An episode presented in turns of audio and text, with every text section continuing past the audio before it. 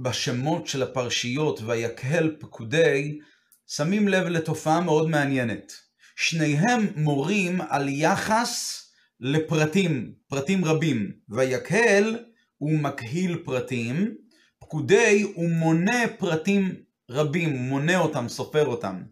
ובכל זאת יש הבדל, ויקהל מבטא שכל הפרטים הרבים הופכים להיות למציאות אחת, קהל, ויקהל, הפך אותם לקהל אחד. ואילו פקודי מבטא הפוך, שכל אחד נמנע ונפקד לחוד, פוקדים, סופרים כל אחד לחוד. ויקהל הוא מורה על ההתאספות של כל הנאספים שהופכים להיות למציאות אחת, כי הרי יש כמה וכמה כינויים שמשתמשים כאשר מתקבצים כמה אנשים יחד. יש, אפשר לומר, אספה, אפשר לומר קיבוץ, אפשר לומר לקט, התלקטות. כל השמות האלה שהם שמות שמבטאים באמת את הנקודה הזאת של התאספות של כמה יחד, עדיין בשם אנחנו שומעים שגם אחרי שהם התאספו ושהם התלקטו והפכו להיות למשהו אחיד, עדיין לכל פרט יש פרט, יש עניין ספציפי ששונה מחברו. הם פשוט כולם נמצאים במקום אחד, באספה אחת, למטרה אחת, אבל לכל אחד יש לו מטרה, יש לו עניין לעצמו. אה, לעומת זאת הביטוי קהל, ביטוי, ואותו דבר להקהיל, זה ביטוי שמדבר על כל כלל המשתתפים. זה לא מורה, הכינוי הזה, ויקהל, להקהיל, קהל, לא מורה על צירוף של פרטים נפרדים, אלא שכל הנאספים הפכו לאיזושהי מציאות חדשה אחת, קהל. אז לפי זה, ויקהל, המילה ויקהל מורה, מורה על אחדות מיוחדת של פרטים, בצורה כזו שהפרטים לא חשובים בפני עצמם, אלא הם מתייחסים רק אל הכלל, ויקהל. לעומת זאת, הביטוי פקודי, פקודי מורה על פקידה ומניעה של הפרטים הנפרדים. מונים עכשיו את הציבור, מתחילים עכשיו לסבור את הציבור, אז ההדגשה היא על כל אחד ואחד, עוד אחד ועוד אחד ועוד אחד. אז למעשה היחיד הוא לא נחשב רק לחלק ממציאות הציבורית שהתאספה כאן, לא. היחיד תופס מקום בפני עצמו, שונה מחברו, ובצירוף של כל הנפקדים שפוקדים אותם וסופרים אותם, מגיעים לאיזשהו סך של מספר מסוים. אז לפי זה יוצא שהשם פקודי דווקא מורה על הייחוד והשוני של כל אחד ואחד מהפרטים, לעומת ויקל, שמבטא שכל הפרטים למעשה נעלמו והפכו להיות למציאות של קהל אחד.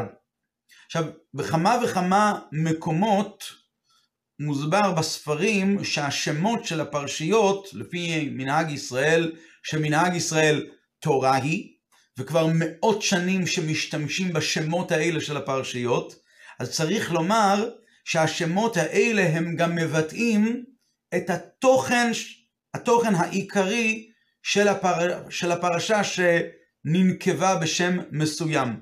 כמו שבכלל שם בלשון הקודש הוא מבטא את התוכן ואת המהות של הדבר.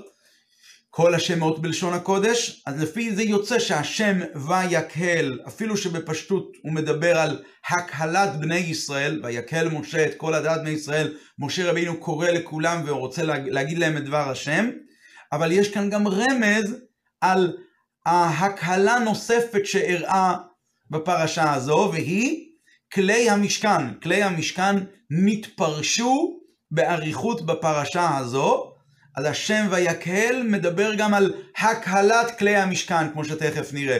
לעומת זאת, פקודי, פקודי רומז על כל הקמת המשכן, וגם פה אנחנו נמצא איזשהו עניין. אבל אם, אם אנחנו באמת נצעד בדרך הזו, אז מיד תשאל שאלה.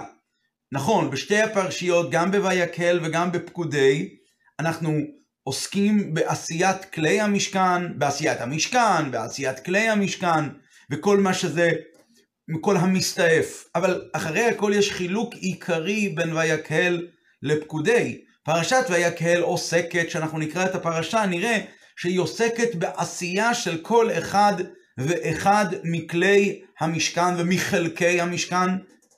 וכשמדברים על כל דבר בפני עצמו, החצר, היריות, האדנים, המנורה, השולחן, היריות בפני עצמם, הקרשים בפני עצמם, שאר הכלים, המנורה, השולחן, כל כלי וכלי בפני עצמו.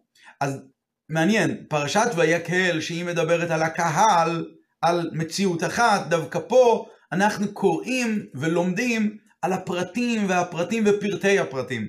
לעומת זאת, פרשת פקודי, שהיא, כמו שאמרנו, מבטאת את הייחוד וה...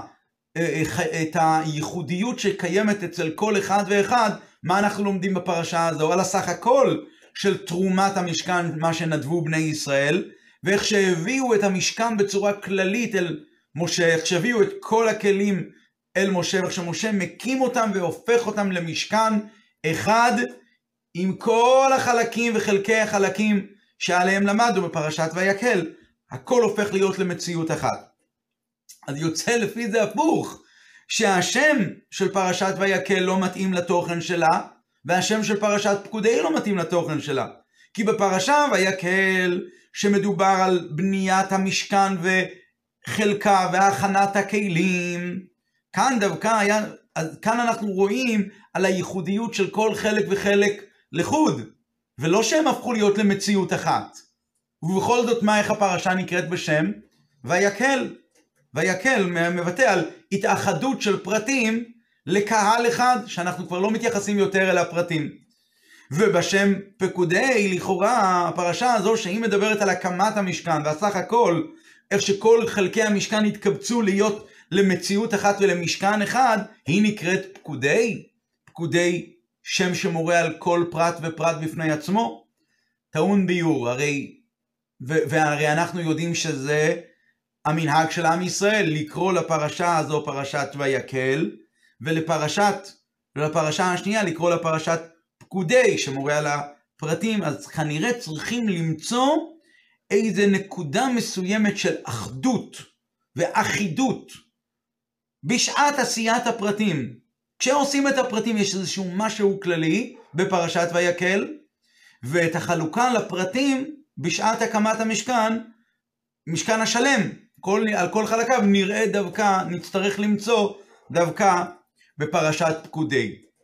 טוב, כדי באמת להבין את זה לעומק, תכף נדבר באריכות לפי אה, פלפול עמוק בנגלה שבתורה, איך להסביר את ה...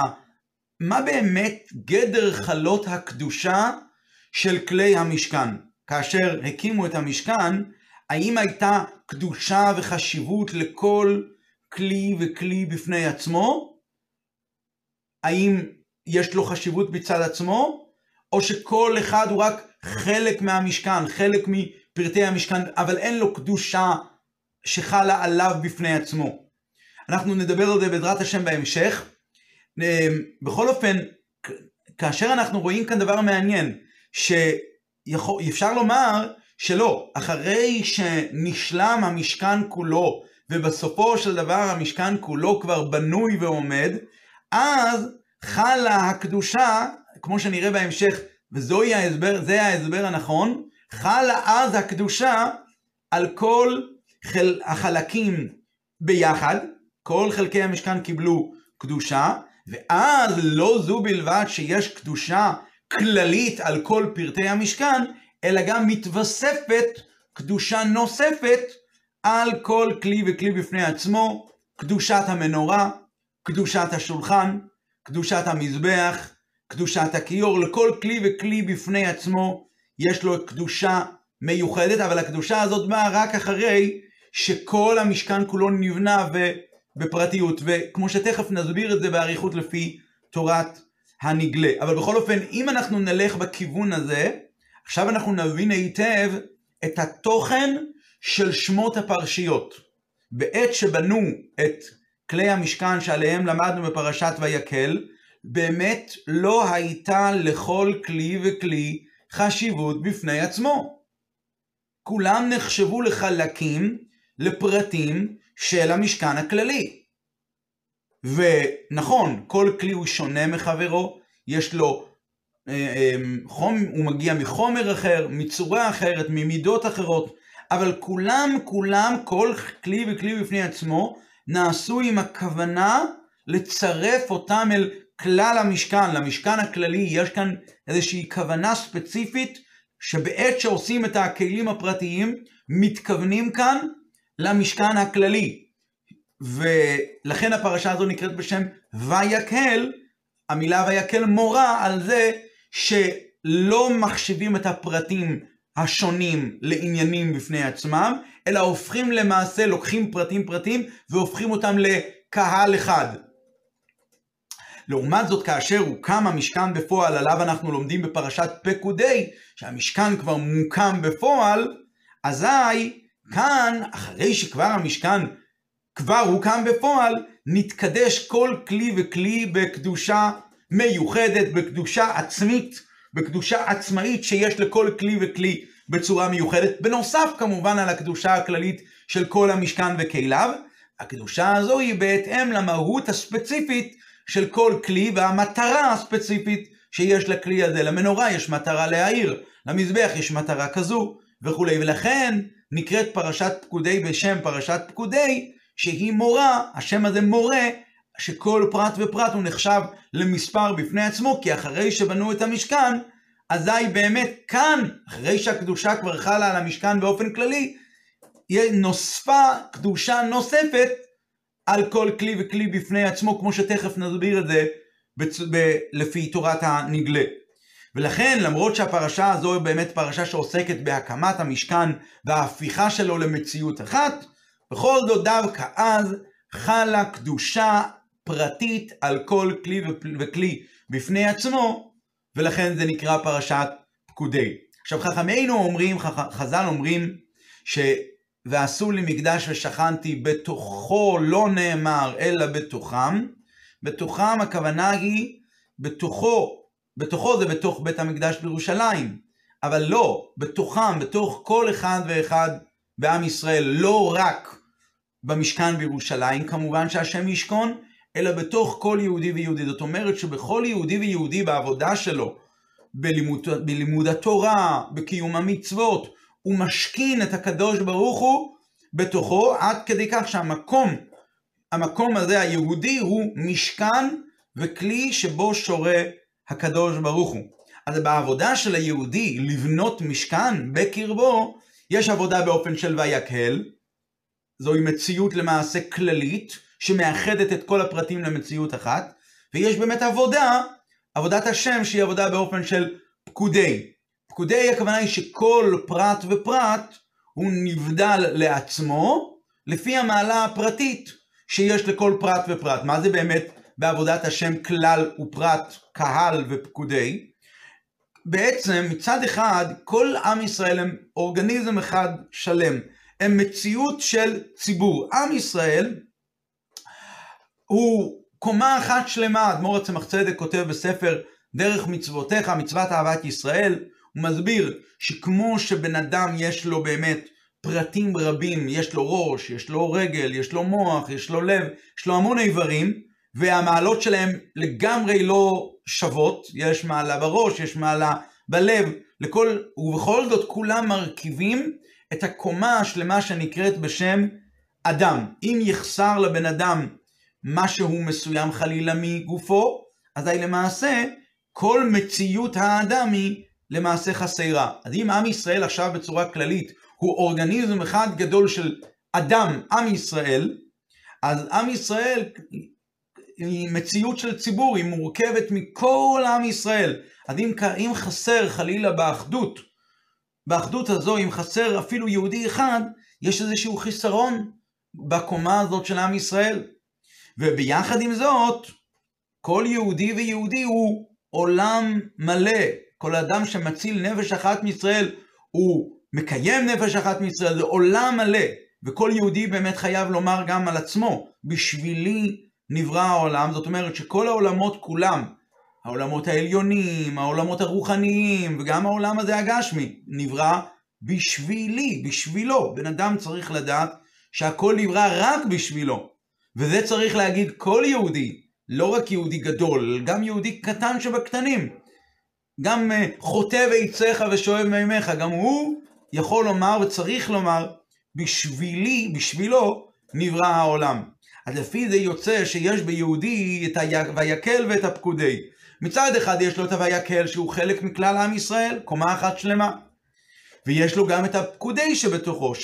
שהפקודי שבתוכו זוהי מעלה נפרדת שקיימת בבן אדם מעצמו. עכשיו, עכשיו אנחנו יכולים ללמוד איך לבנות את המשכן. צריך, כשבונים את המשכן צריך לבנות אותו בשני האופנים שלמדנו, גם בפרשת ויקל, גם בפרשת פקודי, כמו שלמדנו בקשר לפרשת ויקל ופקודי, שהפרשיות הללו בעשייה הפרטית שעשו את המקדש, וכמו שתכף נלמד עמוק בתורת, לפי אה, פלפול בתור, בתורת הניגלה, כמו שלמדנו שהוויקל אומר שבעת עשיית הפרטים כל כלי וכלי וכלי עדיין יש את הקדושה הכללית ו, ו, ובהקמת המשכן המאוחד עדיין נוספה, לא עדיין, הגיעה, התווספה קדושה חדשה על כל כלי וכלי, אותו דבר גם בעבודה של היהודי, שמה?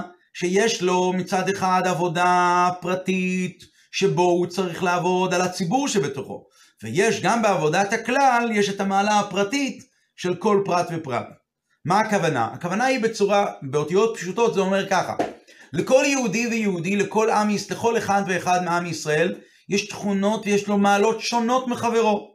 יש לו עבודה ושליחות שהוטלה עליו מלמעלה, שהיא שונה מחברו. אז יכול לבוא אדם ולחשוב, דבר ראשון, אני, מה אני צריך לעבוד?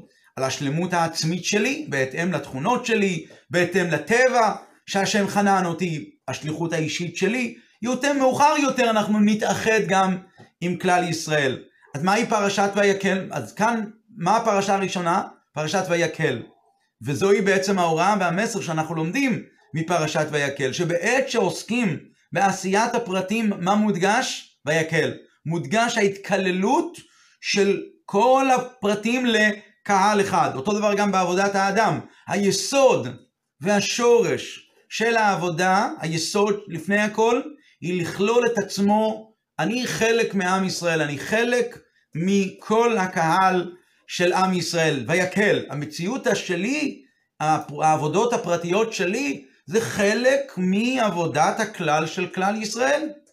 וזה מתבטא כמובן, איפה זה בא לידי ביטוי בפועל ממש? בעבודת התפילה. אדם בא בתפילה ומבקש את, את הצרכים הפרטיים שלו, את העניינים האישיים שבו, שבו הוא נזקק, הוא נזקק. ובכל זאת, לפני התפילה, מה הוא אומר? הוא אומר, הרי הנה מקבל עליי מצוות עשה של ואהבת לרעך כמוך. ככה כתוב בכמה מקומות בשם האריזל, שבן אדם צריך אה, ככה לקבל על עצמו, והאדמו"ר הזקן כתב את זה בסידור. נכון לומר קודם התפילה, הרי הנה מקבל עליי מצוות עשה של ואהבת לרעך כמוך. מעניין שגם המהלך של התפילה הוא מבטא את הנקודה הזו שהיהודי הפרטי הוא חלק מהכלל. לכן אנחנו רואים שבנוסח התפילה הוא צריך לכלול את עצמו בכלל הציבור, הוא לא מבקש חונני מאיתך חוכמה בינה ודעת, השיבני לתורתך, אלא השיבנו, חוננו, הכלל. אותו דבר בשאר הברכות שאנחנו מברכים, אז הוא מברך, הוא מבקש על כלל ישראל. מה יוצא, מה יוצא לפי זה? שגם בעת העבודה הפרטית של היהודי הפרטי שעומד ומתפלל לפני הקדוש ברוך הוא, היסוד הוא המעלה של היהודי כפי שהוא חלק מכלל ישראל. עכשיו אותו דבר גם לאידך גיסא, פקודי. כאשר בן אדם מגיע לעבודת הכלל, פה הוא עלול לחשוב, או, oh, העבודה הזו היא באמת תורמת לציבור. כאן, כשאני מתייחס על עניינים הכלליים, אז באמת זה תורם לציבור. אבל פה נוגע המעלה העצמית שלי, התכונות העצמיות שלי, הוא חושב שכדי להגיע לשלמות העצמית שלו ובתכונות האישית שלו, אז הוא עלול, הוא אומר, אני צריך לעסוק. אה, בכדי להגיע לשלמות האישית שלי ושלמות העצמית שלי, אז הוא צריך לעסוק בעבודת השם בעניינים הפרטיים, אבל כאשר הוא עוסק לצורך הכלל, אז פה הוא מוותר על ההתעלות האישית שלו. כי עכשיו כרגע הוא עוסק בצורך הכלל, אז הוא מוותר על הפרטים האישיים ועל השלימות האישית שלו, על דברים מסוימים הוא יכול לפספס בגלל שהוא שייך עכשיו לכלל. אז כאן האמת היא הפוכה. העבודה עבור הכלל פקודי, פרשת פקודי מדברת על הקמת המשכן בכללותו, כלל ישראל, אבל וכאן המסר, שהעבודה עבור הכלל היא היא למעשה מוסיפה שלמות אישית בבן אדם בעבודה הפרטית שלו. וזה אנחנו לומדים מפרשת פקודי. פרשה הזו אנחנו רואים שהמשכן הוקם, ושכל המציאות של הכלים הפכו להיות למשכן אחד. ואיך נקראת הפרשה? פרשת פקודי דווקא, שהיא מדגישה את המעלה של הפרט. וזה, וזה כמו שאמרנו מקודם, בגלל שההתקללות של כולם ביחד, בסופו של דבר מוסיפה למעלות הפרטיות שקיים, שקיימות אצל כל אחד, והיא היא זו שפועלת של כל כלי וכלי. אותו דבר כל יהודי ויהודי יקבל את החשיבות העצמאית שלו בהתאם לעבודה שלו. המנורה היא מנורה, והשולחן הוא שולחן, ויש קדושת מנורה, ויש קדושת שולחן, וכולי וכולי. ויוצא לפי זה שדווקא העבודה שהיא לצורך הכלל בסופו של דבר גורמת לשלימות בעבודה האישית של הבן אדם עצמו. וכעת נעבור וננסה להבין את הדברים כמו שהם בנגלה שבתורה ונראה איך זה ממש מתבטא בכלי המשכן, בכלים עצמם, כמו שההלכה מתייחסת. נתחיל בדברי הרמב"ם בספר המצוות, מצוות עשה כף, כותב הרמב"ם את המילים הללו. שציוונו לבנות בית הבחירה לעבודה, בו יהיה ההקרבה והבערת האש תמיד, והוא אומרו יתעלה, ועשו לי מקדש וכולי. ואז הרמב"ם אומר את המילים האלו. זאת אומרת, הרמב"ם אומר, יש מצוות עשה לעשות מקדש. ואז הוא אומר, שזה הכלל, כולל מינים רבים, שהם המנורה והשולחן והמזבח וזולתם.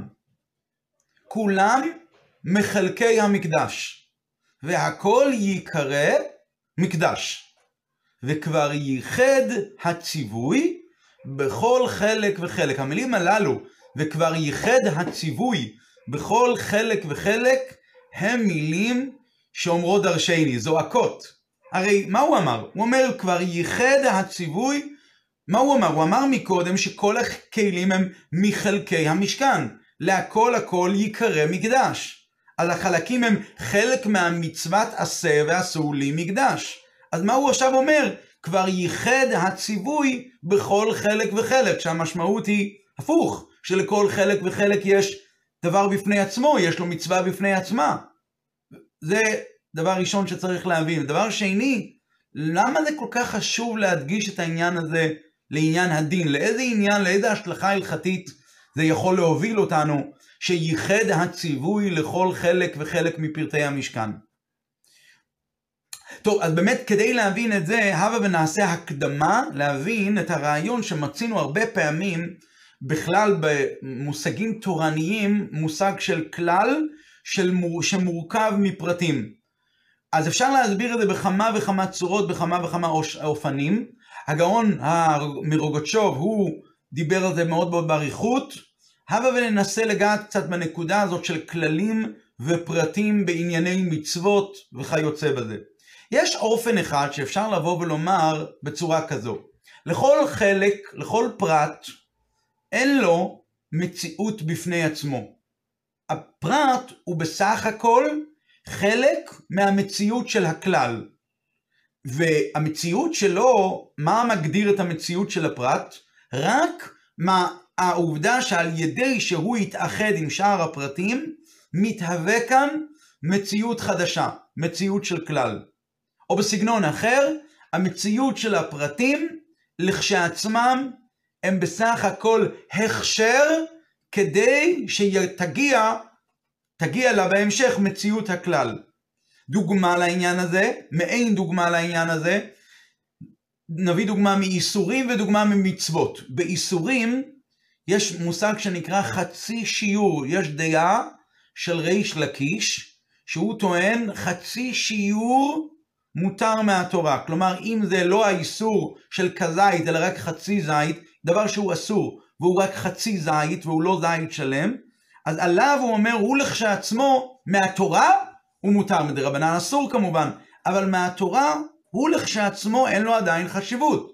רק כששני חצאי השיעור, שני החצי זית, מצטרפים לכזית, כאן נוצרת לה מציאות חדשה, ונולד לו איסור מתחדש איסור מהתורה.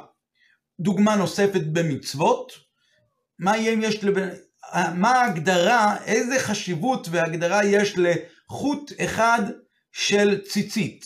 אין עליו שם בפני עצמו. כל העניין של החוט האחד הוא שהוא מצטרף לעוד ארבעה חוטים, ואז נוצר למעשה אחת מהכנפות מהציציות של הטלית של הציצית. אז למעשה אין עליו דבר בפני עצמו, הוא רק אחרי שהוא מצטרף, נוצר כאן מציאות חדשה.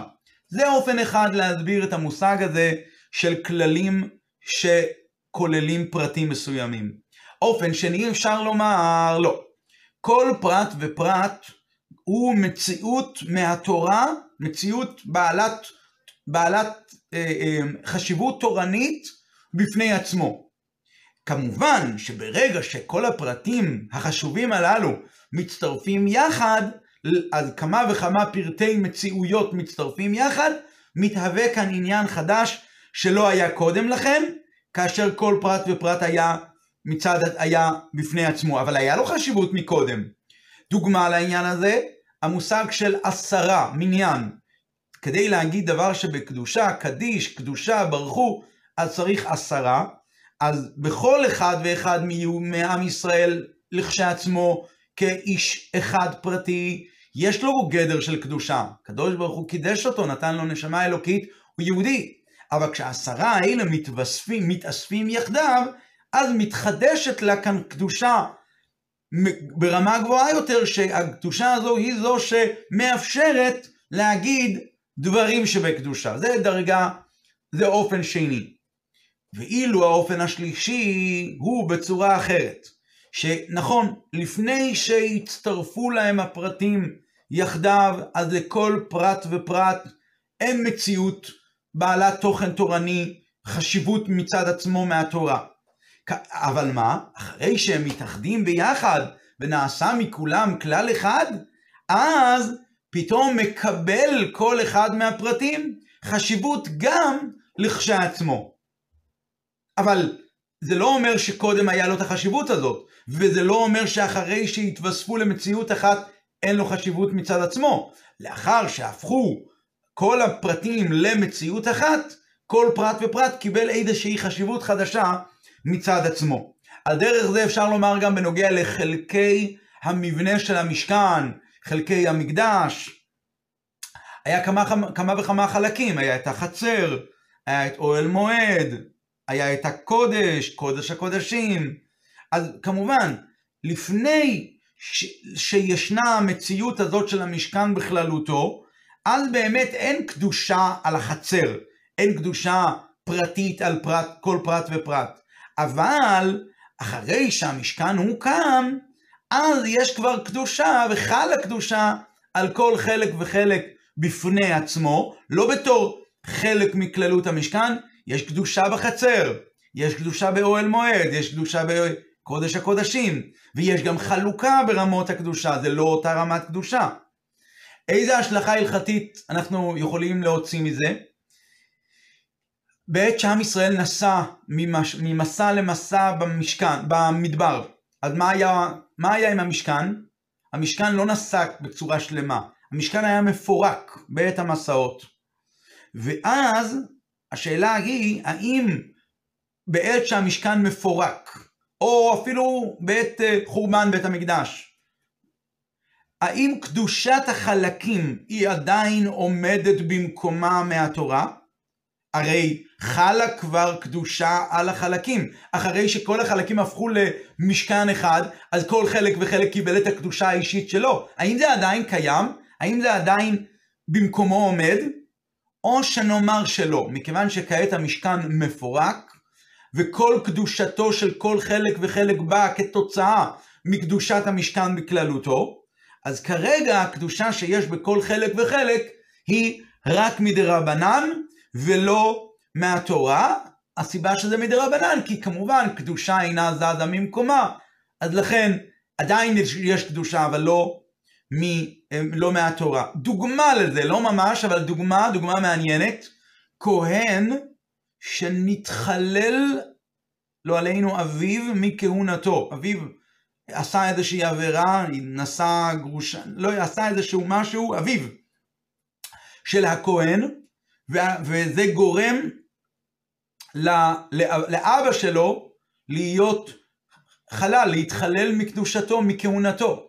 אז הבן לא, מת, לא מתחלל בגלל שאביו, שאביו נהיה חלל, לא, הבן הוא כבר מציאות לכשעצמו. ולמרות שכל כהונתו של הבן באה מכוח אבא שלו. אבא שלו, למה אתה כהן? כי אבא שלי הוא כהן, אבל אבא שלו כרגע הוא לא כהן, כי הוא התחלל מכהונתו, לא משנה. עדיין קדושתו, כהונתו עדיין במקומה עומדת. אפשר לשבת ולדון בעניין הזה. אז זה למעשה שלושת האופנים שאפשר להסביר על פרטים שהפכו לכללים, להפכו לכלל, איזה קדושה יש בפרטים ואיזה קדושה יש בכלל עצמו. ועכשיו נוכל לפי זה להבין מעין כל החקירה הזו, נוכל גם להבין לגבי כלי המשכן. יש, אפשר להגיד באופן הראשון, שבכלים של המשכן מצד עצמם אין שום חשיבות של קדושה. כל כלי וכלי מצד עצמו הוא כלי מעניין, והוא, אין לו איזושהי משמעות קדושתית. רק מה? גמרנו עם עשיית הכלים. המשכן כבר הוקם, המשכן כבר הוקם, הוכנסו הכלים לתוך המשכן, או עכשיו חלה קדושת המשכן, קדושת המשכן וכליו. אבל לכלים עצמם אין שום חשיבות וגדר של קדושה לכשעצמם. הם כמו חלק כרגע מהמשכן הכללי. יש למשכן את הקרשים של המשכן, יש את יריות המשכן, יש את האדנים. הם בסך הכל חלקים שמהם מורכב המשכן. אותו דבר הכלים. הג... מהו... מהי ההגדרה של משכן? ההגדרה של משכן היא שלמשכן יש יריות, ויש קרשים, ויש אדנים, ויש גם מנורה, ויש גם שולחן, ויש גם מזבחות, מזבח הזהב, מזבח החיצון, יש כמה וכמה כלים. אבל אין לכלים שום מהות לכשעצמם. זה דרך אחת. זה דרך אחת להסביר את מהות כלי המשכן. לפי זה צריך יהיה, תישאל שאלה. בתורה נאמר שבעת שהמסעות היו, אה, בעת שעם ישראל נסע ממסע למסע, אז היו מפרקים את המשכן, ואז כתוב שהיו צריכים לעטוף כל כלי וכלי, וכתוב, ולא יבואו לראות כבלה את הקודש ומתו. כלומר שצריכים לעטוף את הכלים בעטיפה מיוחדת, ויש על זה דין שלם, זה מופיע בסוף פרשת במדבר, בספר במדבר. אז לכאורה, מה, איזה קדושה יש כאן? אז צריך, יצטרכו לומר שהאיסור הזה הוא לא בא בגלל שיש ציווי על קדושת קודש הקודשים וקדושת המזבח וקדושת המנורה. לא, זה כאן יצטרכו לפי ההסבר הזה לומר שזה ציווי חדש, ספציפי, שהתורה מצווה לא לראות את הכלים האלה כמו שהם גלויים, צריכים לכסות אותם. אבל זה לא שזה בא מקדושת המשכן, כי המשכן הרי כבר בטל. כי בעת המסעות מפרקים את המשכן. בכל אופן, זו דרך אחת להסביר את הגדר קדושת הכלים, אין להם שום קדושה מצד עצמם, הם פשוט חלקים של המשכן, כרגע בפועל הם חלקי המשכן. אופן אחר אפשר לומר, אופן שני לא. כל אחד ואחד מהכלים יש בו חשיבות, יש בו קדושה מצד עצמו. עוד בטרם שהוקם המשכן אפילו. יש קדושה במנורה, יש קדושה במזבח, יש קדושה בכל כלי וכלי. עוד לפני שאפילו הוקם המשכן. אלא מה? על ידי שמכניסים אותם למשכן, אז הם גם פרטים כעת שמשלימים את כללות המשכן. כעת הם הפכו להיות עם קדושה מיוחדת. אנחנו כעת לא מנורה, אנחנו גם מנורה כמובן, אבל אנחנו לא מנורה, אנחנו חלק מקדושת המשכן. זה אופן שני. אופן שלישי, לא.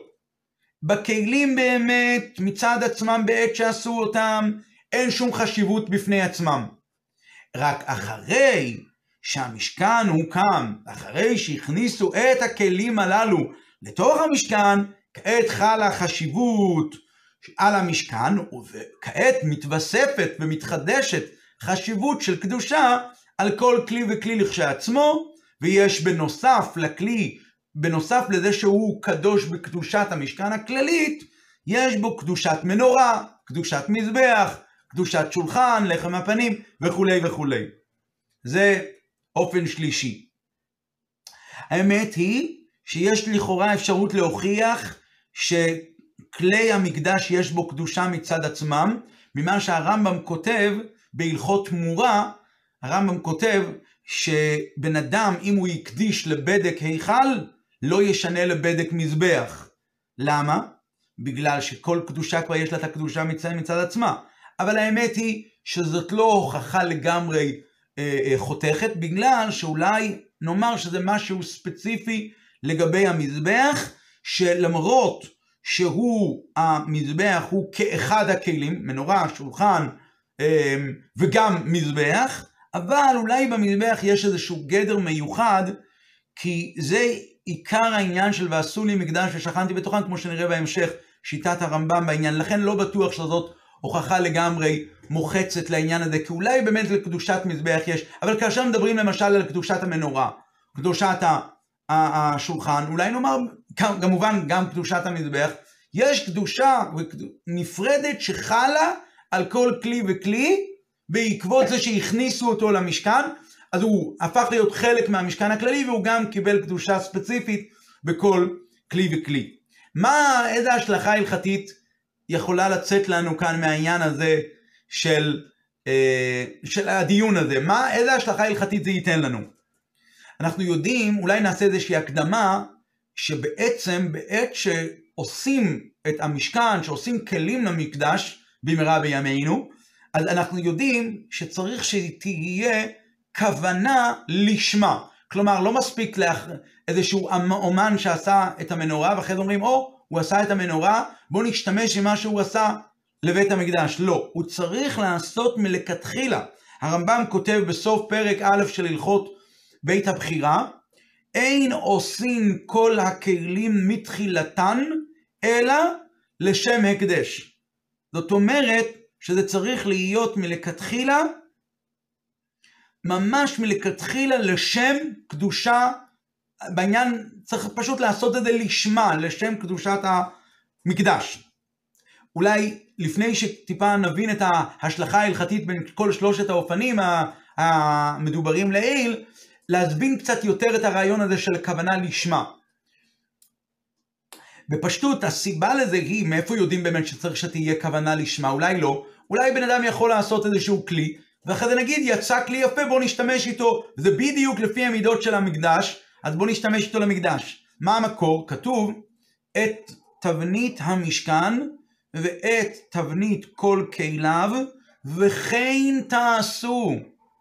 אז כותב אחד המפרשים, שהעשייה של כל הכלים היא צריכה להיות כמו המשכן.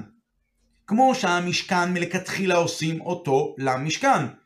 כתוב ועשו לי מקדש. מתחילת העשייה זה צריך להיות לשם מקדש. אותו דבר, ואת תבנית המשכן ואת תבנית כל כליו וכן תעשו, גם הכלים צריכים להיות כמו ועשו לי מקדש לשם מקדש, אותו דבר הכלים צריכים להיות לשם המקדש. ככה מסביר אחד המפרשים בדברי הרמב"ם. מעניין שרש"י על הפסוק מזבח אדמה תעשה לי, תעשה לי. אז הרמב"ם, הרש"י כותב שתהא תחילת עשייתו לשמי. ככה רש"י כותב. זאת אומרת, אבל לכאורה משמע שזה דין ספציפי, כמו שאמרנו מקודם, זה דין ספציפי דווקא לגבי המזבח. ולפי זה ועשו לשמי בית, לעשות בית של קדושה, זה לא בבניין, זה, זה רק בבניין, לא בכלים. רש"י מדבר ספציפית על המזבח, ואומר המזבח הוא משהו מיוחד, שהוא צריך להיות תחילת עשייתו לשמי. טוב, יבוא אחד ויאמר, רגע, בוא, אה, אה, הבה ונאמר, כמו שמהמזבח צריך להיות אה, מזבח אדמה תעשה לי, צריך להיות תחילת עשייתו לשם, לשם קדושת המזבח, לשם המקדש, אותו דבר שאר הכלים נלמד מהמזבח. או שבמזבח יש איזשהו חידוש שתחילת העשייה צריך להיות לשמי. במשכן ובכל שאר הדברים זה יכול להיות מאוחר יותר. פה חציבתן, בנייתם, עשייתם צריך להיות לשמי.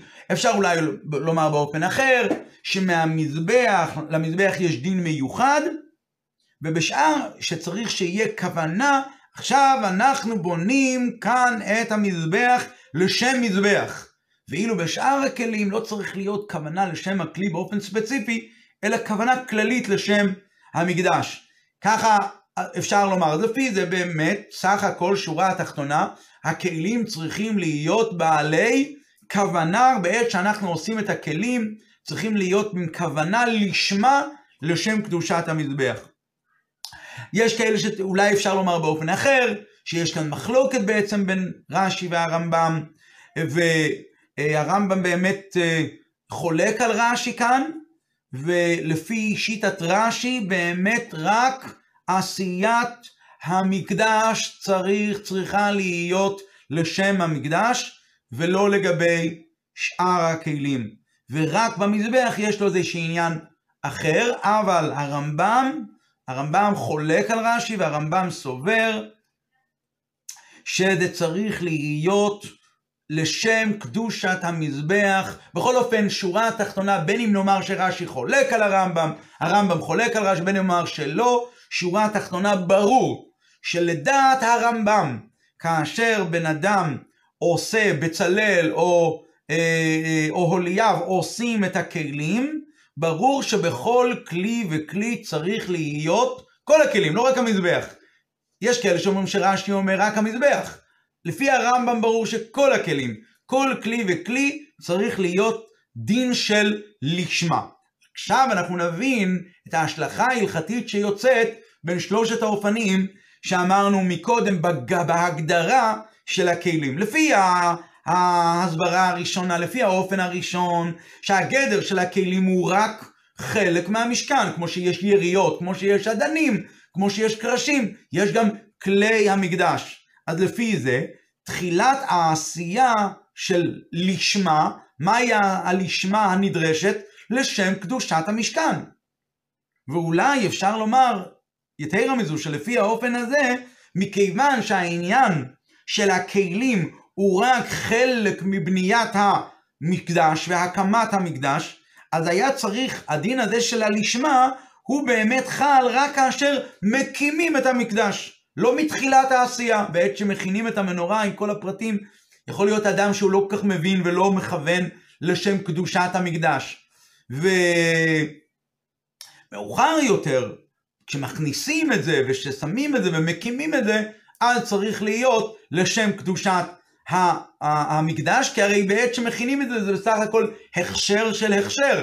כי מה זה הכלים? חלק מהמשכן.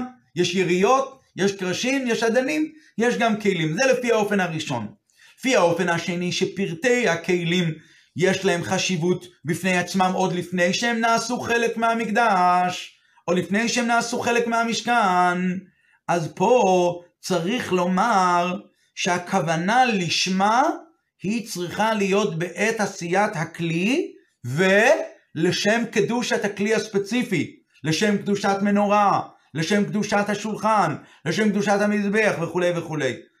יש כאלה שלכאורה אפשר לומר שככה זוהי דעת הרמב"ן. ידוע המחלוקת בין הרמב"ן לרמב"ם.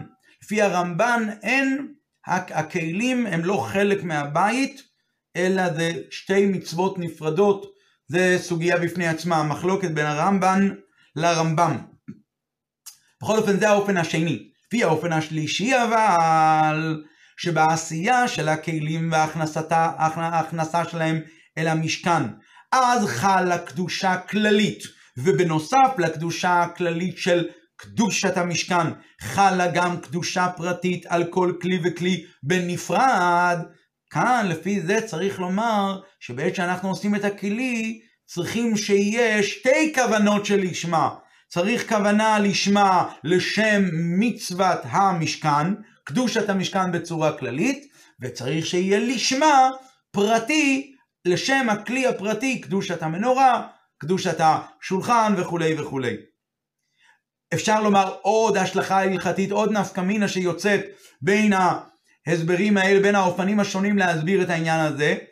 מתי צריכים להקים את המשכן? יש הלכה שאומרת אין בונין את המקדש בלילה. אז האם גם הכלים אסור לבנות אותם בלילה? או לא?